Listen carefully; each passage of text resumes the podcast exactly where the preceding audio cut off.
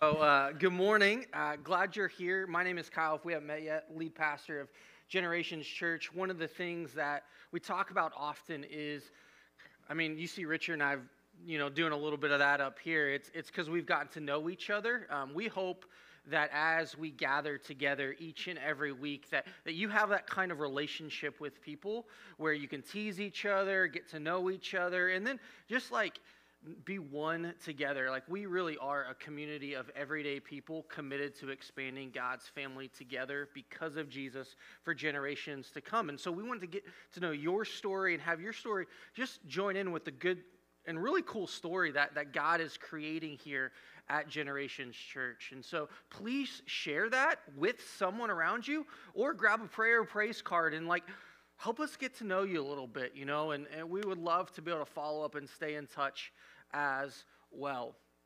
So, maybe to follow that up, a little bit of a kind of personal question. Uh, how many of you have a disaster plan?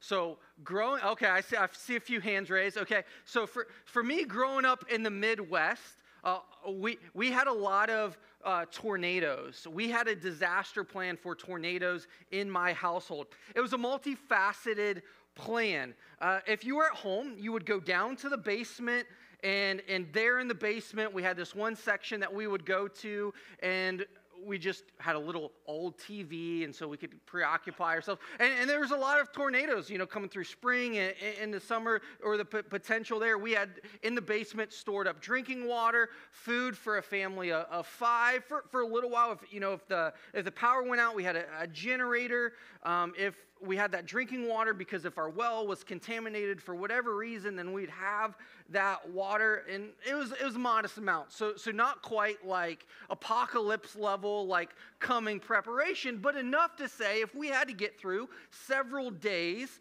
then we had a plan. And my parents had gone over that plan with me and my two younger siblings. And, and I remember there were, there were times when my mom was a ba- basketball referee and my dad was away on business that we would get those tornadoes warnings. And if we were home by ourselves, we knew exactly what to do, even from a young age. Go down in the basement and just kind of wait, wait it out as we got older and we were able to drive and get around, our parents uh, went over with us what to do if you're out driving around and there's a tornado. It's like get out of the car, find the ditch, and get in the lowest point, especially if you see one.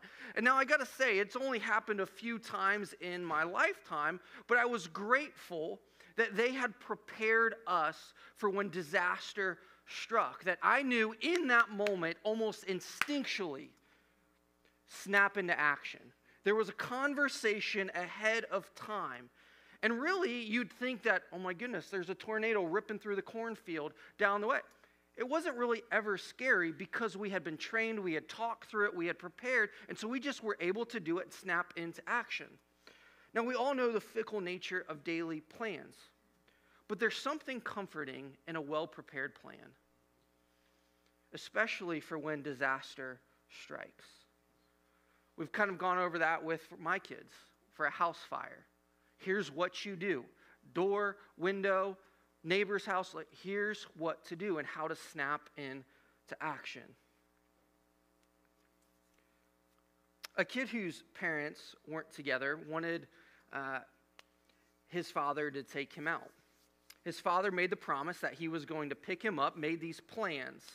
This was the time before cell phones, so the son was excited for his dad to pick him up, and he went out and sat on the porch. An hour passed, no dad. Two hours passed, no dad.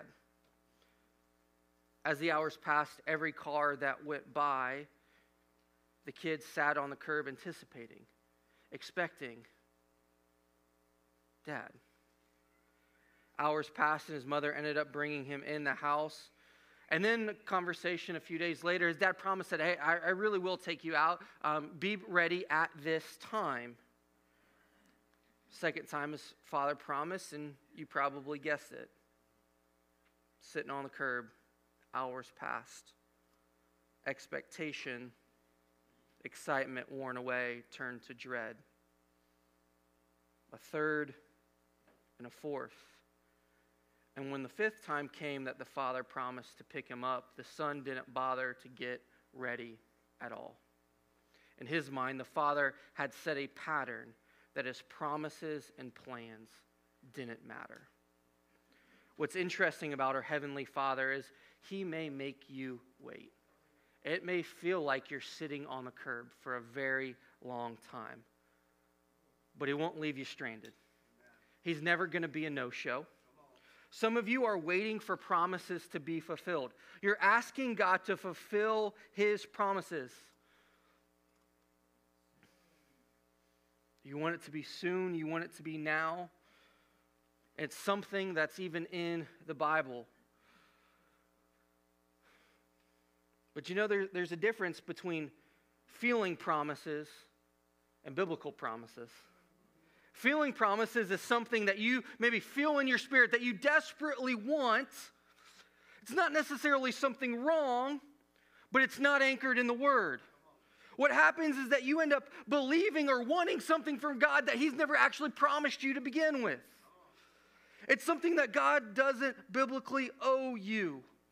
And so, as we think of promises and what God has said He will do and who He is, we have to be careful that we aren't making personal preferences biblical principles.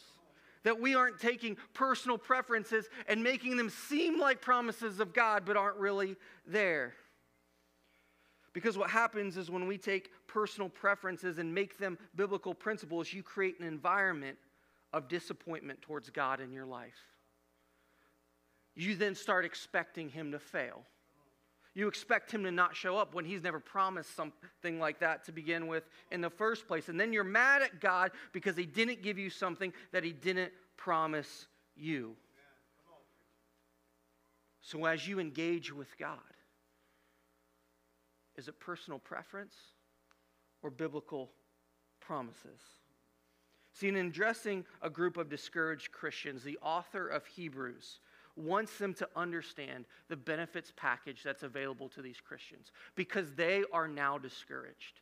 In fact, they've actually been expecting something from God that He never promised them an easy life, that, that, that they would have all the answers at every moment, that they would understand always the next step to take. And rather, he wants that connection. He wants them to be attached to him and live with him and respond in the moment of the, that they're found in. And what, so this, this author, he wants them to understand that benefits package available to them in Christ in the moment they find themselves as that Christ is the embodiment of God is a stabilizing factor when the storms come because he is a promise keeper. And so, with section, uh, with chapter 6, verses 13 through 20, it's really this end of like this interlude.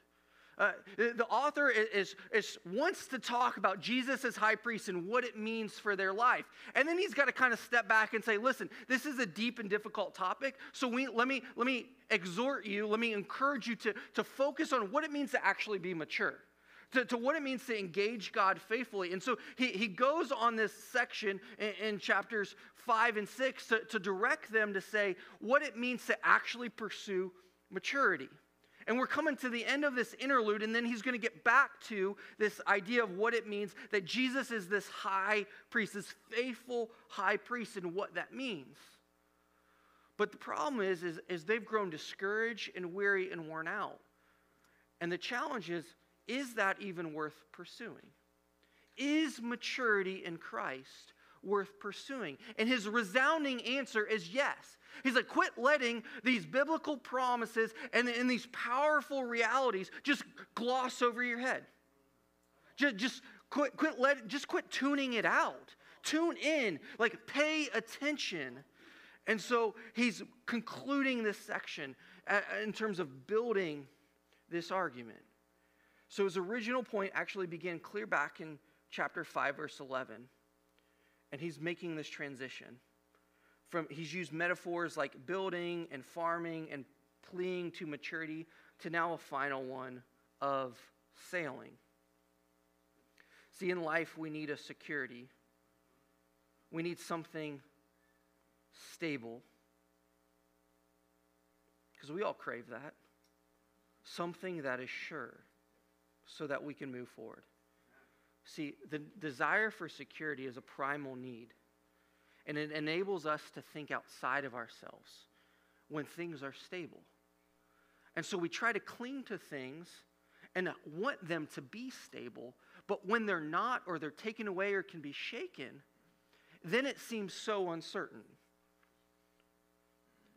But the plea and the, the reality is that Jesus is a stabilizing factor. And with Jesus as a stabilizing factor, you're going to be able to be anchored and tethered because without a stabilizing factor, you will either be shaken by the storm or drift away from your intended destination. And the intended destination that this author wants is for them to pursue maturity. The author provides this stern warning that there will be evidence of your salvation in your life. See, being around the church or even the, around the things of God isn't evidence of salvation the fruit of your life is evidence of salvation. And all of this may lead to our feeling somewhat insecure, a little unsteady. It, it may challenge our hearts and, and go, How do I know? And this is what he's trying to get to. Because you can know not because of your own success or because your own surety or sometimes even your own sanity, but you can know because of Jesus. See, the, he, he begins to make this transition. This audience, as he gives them this warning, and he says, Hey, but I know this isn't of you because you've demonstrated a measure of love and good work in your life. And so, even in this claim, the author goes back and forth between a person's response to God and God's character. And he reintroduces this idea of laziness. And it's not to be contrasted with this idea to simply do more, but it's to be imitators of. It's to take your cue from Jesus. And it's to not increase, increase quantity of activity, but have a quality effort in a specific direction. And so he lays out these couplets together that says it's always a response. The imitation is that of response. It's not do so then you earn, or do so that you can achieve, or increase the activity so that you can be sure. But it's based on who God is, then when you respond, it brings about something in your life. The laziness charge comes when we're never willing to respond because of the difficulty. See, maturity, again, is a shift from ease to difficulty. Some of you have stopped engaging with God and His Word because it's too difficult. And you wonder if it's actually worth it. Will it af- actually produce a change in my life? And sometimes it's easier to find a stabilizing factor somewhere else, something more sure, more tangible. Because you can at least, even if it's dysfunctional, count on the dysfunction. And that's a known quantity. But part of maturity, part of rejecting this idea of laziness, is embracing that a follower of Jesus, as a follower of Jesus, you may be stretched into some difficult things. But even in the midst of difficulty, you don't have to be alone nor do you have to be unknown, nor do you have to not know what a proper response might be. See, what he starts to move into is this series of principles where it's a response of patience. He's calling them an action of patience. And our patience is anchored in God's promise.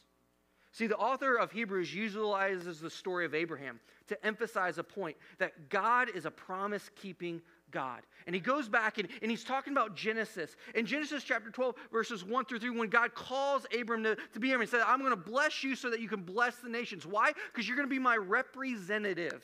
Because people have forgotten what I'm like, what I look like, how I act.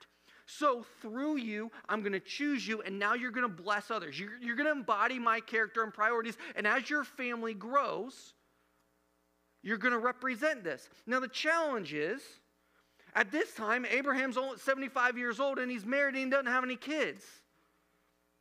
And so God makes this promise. And so him and Sarah, then they, they, they don't get pregnant. In fact, they have to wait for 25 years. Some of you are unwilling to wait on God. It's like, ah, it's been 10 minutes, that didn't work. I prayed the prayer. Guess God don't want to show up. 25 years. And then, after Isaac is born, God says, Hey, I'm going to lay out something. Go offer your, your son as a sacrifice. And so Abraham loads up Isaac and he trudges up this mountain to offer a sacrifice. And Isaac goes, Hey, dad, where's our sacrifice? And in the midst of that, Abraham goes, God will provide because he's got his eyes fixed on the promise. Because he knows what God has said and that God would be consistent with his character. And what's amazing is what's quoted here in Hebrews chapter 6 is God's response to that exact encounter. Where he says, I will indeed bless you and I will multi- and I will greatly multiply you. Because as they got up there onto that mountain, as Abraham prepares to go through this gruesome and almost cruel act, God shows up and says, Hey, there's a ram in the thicket. See, as they went up the mountain this way, the ram was possibly coming up the other, never coming into view until the moment of need. Patiently waiting on God to provide and fulfill the promise that He said He would fulfill. Took 25 years and even longer in an experience like that. We're not very patient, are we? Noah waited a hundred some odd years and more for, for rain to come. Joseph waited 14 years in prison for God to rescue. David waited 15 years. Uh, Israel waited 400 years to be freed from slavery. Jesus waited 30 years before beginning his ministry and obscure, before he stepped into the public eye. What makes you think that waiting won't be an instrumental part of your life as a Christian? I don't like waiting. But God does a lot of work in the waiting. But we can wait because we know the outcome. Because the outcome is consistent with what He has promised. And waiting is terrible if you don't know the outcome. But waiting is possible if you know the outcome. See, it's like if, if, if you're starving of hunger and someone comes along and says, Hey, I, have got some food to give you, I, I, I might be back in an hour. Might be. You may wait for that hour and you're going to be all kinds of anxious. Is the person actually going to come back? But someone who then says, Hey, I guarantee you, I'm coming back with food in an hour. Here's my ID. I'm going to leave it with you because I'm going to need that and come back. You're going to have a lot more peace about the person showing up with food in an hour because they've given you something of themselves to then come bring you what you need. And that's what's amazing. The God of the Bible gives us something of himself that says, I'm coming back. I will fulfill and be consistent with who I am. See, if you don't know the outcome, then waiting turns into worrying. But if you know the outcome, then waiting turns into anticipation. What kind of food's he going to bring? He says things in the Bible like, Take heart, I have overcome the world. Or rest, lay down your, your burdens, give them over to me. These are promises that are tangible and tactile. And some of you, are so consumed by the external circumstances, and we all get there uh, pieces and parts, and even some of the consequences of our own lives, that we need to return and understand who God is. Some of you got you got to get yourself some pocket promises. So when the worrying starts, when, when you get concerned, when, when, when, it, when it seems like the situation is too overwhelming and it's going to overcome you or it's going to take you someplace that you're not sure you're ready to go, you've got some pocket promises. And so you may not have everything memorized in the Bible, but you've got some verses that you can go and cling to and says, "No, God has promised this. That he will not leave or forsake. That he is coming back." That He is the author and perfecter of our faith. It's like my mom used to say if there's already some good food cooked in the fridge, don't be asking for nothing outside the house. or in the case of my house, you may have to put some effort and cook the food that we already have bought, but you might have to do something. So stop going to eat from other places when you have a home cooked meal already in the Bible. Y'all are searching for a fast food version of faith. And a fast food version of faith, what you're putting in won't actually sustain you. So we better open up that refrigerator and get some of that healthy food that's found in the book. If you don't even know where to start, start with Proverbs. 31 chapters in Proverbs. Do a chapter a day. Today is what? February 4th? Read Proverbs chapter 4. Read Psalm 4. You need a word from God to keep your crazy stable because Lord knows I do. Sometimes you need a word from God to keep you going.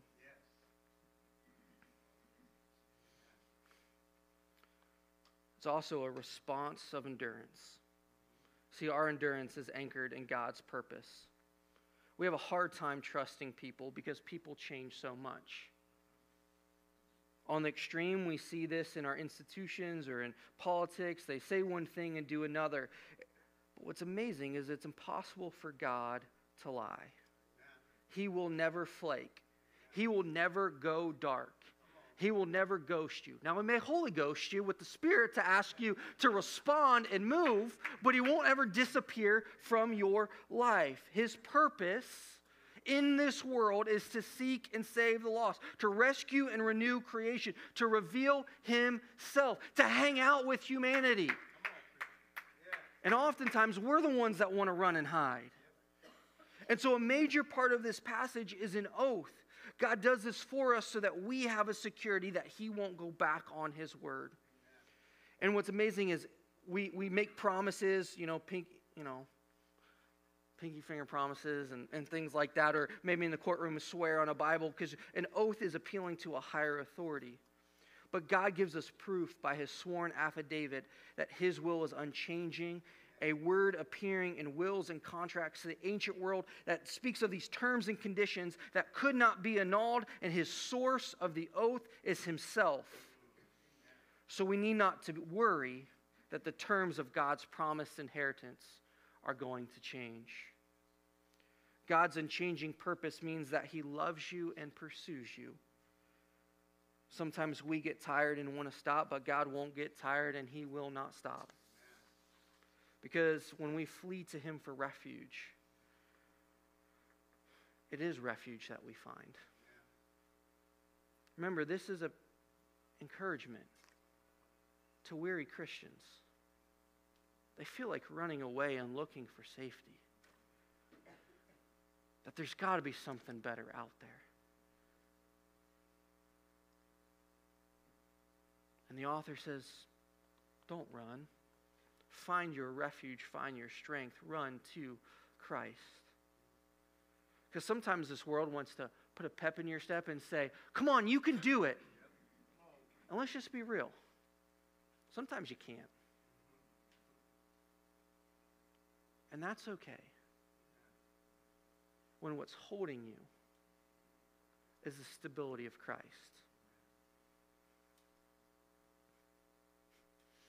If you try to lose weight, any doctor, whether Instagram or real, will tell you that you can't outwork out a bad diet, that your nutrition matters. You cannot outwork poor purpose. Eventually, you'll wonder if you can either coast, and when you coast, your character might look different. Or even if you try to outwork poor purpose, you'll eventually get burnout. Burnout stems from believing you're the source of success. Why isn't it turning out the, like the way that I want? If only I had more say, more control, or people did it my way. Or you'll get in a bind and you'll become cynical. Why am I doing this? It doesn't even seem to matter. You're emotionally exhausted. Why doesn't anyone reciprocate? All I'm doing is giving. I just would love for someone to reciprocate and give me something back. It seems like the cup is empty, that no one else understands. See, on the pathway to maturity, the plea and the push to grow originates in the rest received from God. Way back in chapter 4 of Hebrews, says that receiving the rewards that come from God's rest. The purpose of God's rest is the realization that you aren't responsible for the outcome, but you are responsible for taking refuge in His purposes. We may have to wait, but we don't have to wait and participate alone. If we can be reminded of the promise and the purpose that God has in the world, then we can keep going. Because we're not doing it alone. And ultimately, God is responsible for the outcome. And we've got to trust and live like that is true. And it's also a response of hope. See, for our hope is anchored in God's presence. When, when the author is talking about this, this inner place, he's talking about the temple, this, this, this holy of holies. And what happens is, is this is where God is at in terms of the temple. And again, these, these Christians are thinking about going back to an Old Testament way of life. So, in some way, they feel like they've got to chase God's presence. God's doing something over here, I've got to run towards that. Instead of remembering and being reminded that while they were still sinners, Christ died for them, that they don't have to chase God to get to God's presence, that He actually chases them and comes to them. And because of Jesus, humanity and God can hang out together. See, no one could go into the holies of holies except for the high priest. And so, the greatest problem that humanity has is our sin separates us from God. And it's not because God doesn't love us or want to hang out with Him, it's because we create that barrier. We put up that veil. And all evil in the world comes from an increasing deterioration of humanity's sin problem. And Jesus enters in this place as a forerunner on our behalf the once and for all sacrifice and advocate, the once and for all big brother, the cleanser. And so when we are confronted by our own sin and recognize that we would rather run than take refuge, we can also be comforted by the fact of God's grace. That, see, we can be anchored in the promises when looking for answers. And God's promises are anchored to Jesus. These all come together in Christ. And sometimes we wonder so, what is actual hope then? If this is the reality, what is hope? We must not confuse Christian hope with the, what the world often calls hope. See, in a letter to Thomas Moore, English poet Lord Byron wrote, But what is hope? nothing but the paint on the face of existence. The least touch of truth rubs it off. And when we see what a hollow cheeked harlot we have got a hold of. This speaks of hope as a form of wishful thinking. In the words of playwright Jean Kerr, hope is the feeling you have that the feeling you have isn't permanent. But this insipid, earthbound emotion falls far short of Christian hope, which is grounded in the revelation of Jesus Christ, encouraged by the Spirit's work with us, and cognizant of future realities. We can have confidence in who God is and how He fulfills His promises because He sent Jesus. And because he sent Jesus, and we are confident that God would fulfill his promise, even over a long time of waiting, that we can also be confident in his return. And in that confidence of his return, it should produce us to get ready, to set a plan of response to who he is and what he is like, to, to seek purity, to exhibit patience, to, to know that he will provide the fulfillment that we need, to give us joy, and ultimately and always provide stability, to be an anchor for our soul. When compared to God's work throughout the Old Covenant, the New Covenant hope, the reality of Jesus coming is better, providing for the Christ follower something worthy of public confession. We don't have to run and hide, we don't have to be scared, but we can have confidence in who Jesus is. See, Jesus is the one who goes before us, which means we don't have to enter alone. Jesus' advocacy and sufficiency doesn't change. Jesus' presence there in the inner place reminds us that God wants to hang out here with us. God wants to hang out with you at home. He wants to hang out with you at the job site. When you're out buzzing around in the car with the family, He wants to hang out with you there. When you're trying to make a decision about work or business, He wants to be with you in the midst of that. And remind you that as you make those decisions, as you make those life choices, to anchor those decisions and choices in His promises. So we can anchor in His promises when looking for answers because God's promises are anchored to Jesus. The band's going to come forward and we're going to sing one more song just to kind of respond together and, in some ways, capstone our time together. Now, as the band comes forward and we prepare to, to sing, I think of Walt Whitman's A Noiseless, Patient Spider. It says this A noiseless, patient spider I marked where on one little uh, promontory it stood isolated, marked on how to expose the vacant, vast surrounding. It launched forth filament, filament, filament out of itself, even unreeling them, ever tirelessly speeding them. And you, O oh my soul, where you stand, surrounded, detached in measureless oceans of space, ceaselessly musing, venturing, throwing, seeking the spheres to connect them. To the bridge you will need them be formed, to the ductile anchor hold. To the gossamer thread you fling, catch somewhere, catch somewhere, oh my soul. Whitman's poignant reminder shows our souls are ever attempting to anchor our lives. We want some stability. We want some security. We want to catch and hold on something outside of ourselves that will transform our detached existence to a state of stability. Yet, in flinging our threads, our aim too often is off hitting water droplets and dust balls of the surface of reality, elements that themselves will soon evaporate or be swept away. Money, homes, positions, and even people are transitory. Such can provide no lasting stability in life.